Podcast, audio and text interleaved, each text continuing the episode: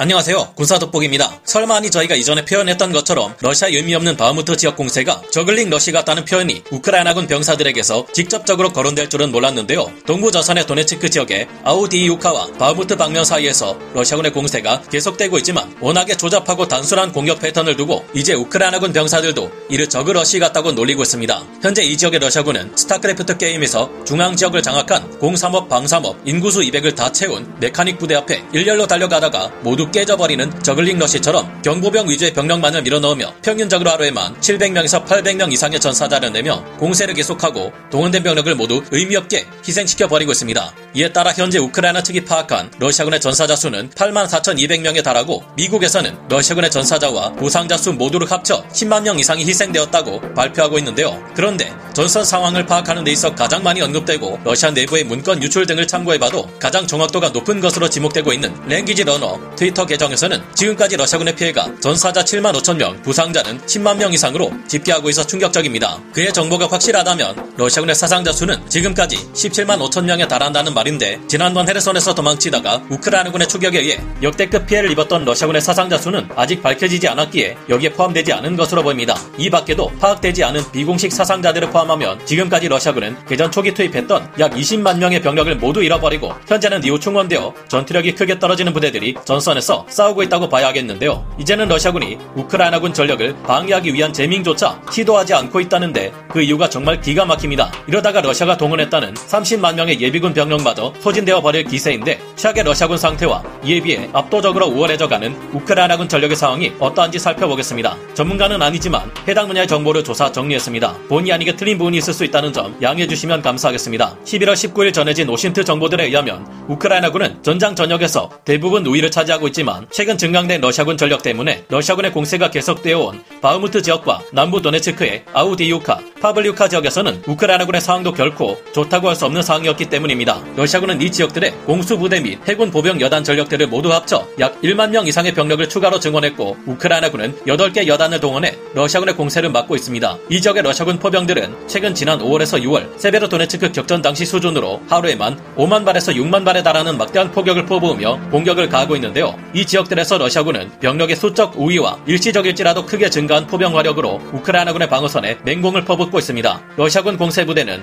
아군 포병의 화력 지원 아래 물량 공세를 퍼붓는 가 하면 깊은 밤 우크라이나군의 방어선에 조용히 접근해 기습 근접전을 시도하며 피해를 증가시키고 있다고 합니다. 원래 우크라이나군은 러시아군이 돌파를 시도하면 기동 방어전을 펼치며 진격해오는 러시아군의 측면과 후방을 공격해 쉽게 제압할 수 있었는데요. 그러나 최근 이 지역 러시아군들이 우위에 놓인 물량을 토대로 전선을 전방위로 밀고 들어오면서 가용 화력 자원을 모두 총동원하기 시작하자 우크라이나군은 기동 방어전을 펼치기 어려운 상황이 되었습니다. 하지만 이 지역의 우크라이나군은 러시아군의 공세를 잘 막아내고 있는데요. 그리고 어떻게 된 일인지 불과 이틀 후 전해 진 러시아군의 보고에서는 많아졌다는 러시아군의 포병 장비들이 모두 어디로 갔는지 경보병들만으로 구성된 공세 전력이 다시 한번 우크라이나군을 공격했다가 엄청난 피해를 입고 패퇴했다는 소식들이 전해졌는데요. 11월 중순이 지났지만 우크라이나 진창이 된 땅은 아직도 쉽게 얼어붙지 않고 있습니다. 낮에는 얼어붙었던 땅이 녹았다가 밤이 되면 다시 얼어붙기를 반복하는 우크라이나에 이제는 첫눈이 내리고 비가 여전히 쏟아지면서 우크라이나군과 러시아군 양측 모두 기갑 부대를 본격적으로 활용하기는 어려운 상황이라고 하는데요.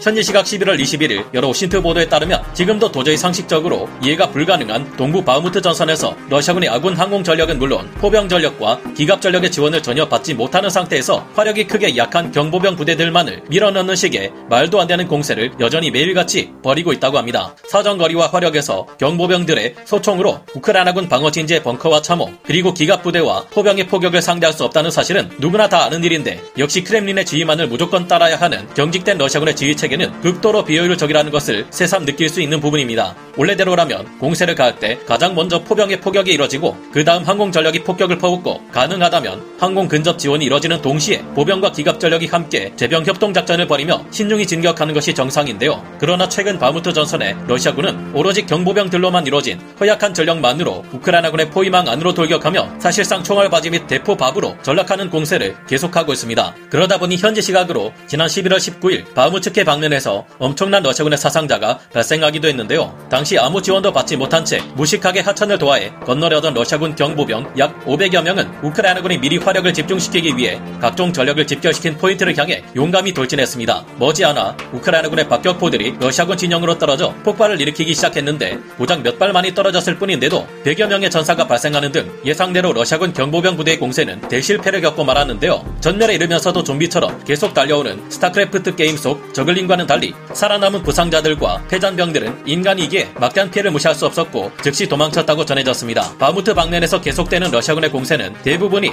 우크라이나군 포병과 박격포 및 대전차 부대의 반격으로 인해 쉽게 격퇴되고 있는 상태라고 하는데요. 알려지는 OSINT 정보에 따르면 11월 초에만 바무트 후방의 마을들에는 최대 500명에 달하는 수많은 러시아군의 사상자들이 몰려들어 더 이상 부상자들을 수용할 공간마저도 없을 정도라고 합니다. 이 같은 결과가 계속 발생할 수밖에 없는 것이 현재 해당 지역의 러시아군은 우크라이나군의 방어 진지가 어떻게 배치되어 있는지 방어하고 있는 병력의 숫자와 화력이 어느 정도인지 전혀 파악하지 못하고 있기 때문이라고 하는데요. 특히 최근에는 악천후가 계속 이어지고 하늘에 먹구름이 잔뜩 끼이면서 드론을 통한 정찰마저도 제대로 이루어지지 못했다고 합니다. 이 때문에 야간에 우크라이나군의 방어 진지를 정찰하기 위해 투입된 정찰병들 중 살아 돌아온 이들이 거의 없었다고 합니다. 그런데 알고 보니 러시아군 측에서 전자전 재밍 장비를 가동하지 않고 있기 때문에 러시아군의 움직임이 하나하나 다 파악되고 있으며 이로 인해 러시아군의 공세는 더욱 쉽게 막혀버리고 있다는 것이 밝혀졌는데요. 러시아군은 그동안 우크라이나군의 통신 장비들을 무력화하기 위해 전자전 재밍을 실시하고 있었습니다. 소련제 구식 통신 장비들은 전자전 재밍 장비에 크게 영향을 받아 쉽게 교신이 먹통이 되어버리기에 이를 노린 것입니다. 러시아군은 개전 초기부터 공세를 취하기 전 우크라이나의 지휘 통제 시스템 전체를 마비시키기 위해 전진 배치시킨 전자전 공격 장비들로 광역 전자전 재밍을 실시하고 이후 공세를 가해왔습니다. 그러나 이런 방법이 개전 초기에는 어느 정도 통했을지 모르겠지만 이제는 전혀 아닙니다. 러시아군은 전쟁을 치르는 동안 막대한 장비들을 손실해왔고 이제는 러시아군의 통신 장비들 이 우크라이나군의 통신 장비들에 비해 더 열악할 지경이기 때문인데요. 이런 상황이 되자 우크라이나군의 지휘 통제 시스템을 마비시키기 위해 가했던 러시아군의 전자전 재밍 장비들이 오히려 러시아 아군의 통신 시스템을 마비시켜버리는 탓에 작전 진행이 불가능하다는 지휘관들의 거센 항의를 받게 된 것입니다. 결국 통신이 안 되니 전자전 재밍 장비를 꺼버리라는 항의가 계속되자 아예 11월 중순이 되면서 러시아군은 전자전 장비를 운용하는 것을 포기해버렸는데요. 그러자 우크라이나는 서방의 지원으로 얻게 된 우월한 지휘 통제 시스템과 무선 통신망에 일론 머스크가 지원하는 스타링크 등 러시아군에 비해 훨씬 우월한 온갖 통신망과 지휘 통제 시스템을 마음대로 가동시킬 수 있게 되었습니다.